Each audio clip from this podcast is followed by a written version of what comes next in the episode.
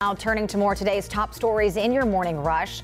Some relief is on the way for parents during this baby formula shortage. Good morning. I'm Tradisha Woodard. To address the formula shortage, the Biden administration's Operation Fly Formula brought in more than 78,000 pounds of formula from Germany. The shipment contains specialized formula for children with allergies who can't take regular formula and is enough to provide for about 9,000 babies and 18,000 toddlers for a week.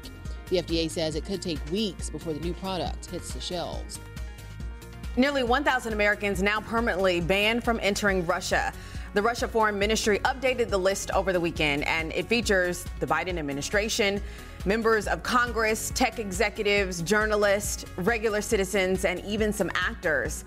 Representatives Alma Adams, James Bishop, and Ted Budd, and North Carolina Senator Thom Tillis are on that list.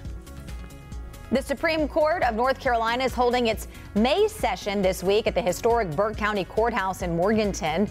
The court will hear three cases today and three more tomorrow. Under state law, the Supreme Court can meet in only two other cities outside of Raleigh, Edenton and Morganton. A new report shows top Southern Baptists attacked and belittled survivors of clergy sex abuse over almost two decades. The nearly 300 page report states survivors and others repeatedly shared allegations with the Southern Baptist Convention's Executive Committee. It says they were met with resistance and outright hostility from within the top administrative committee.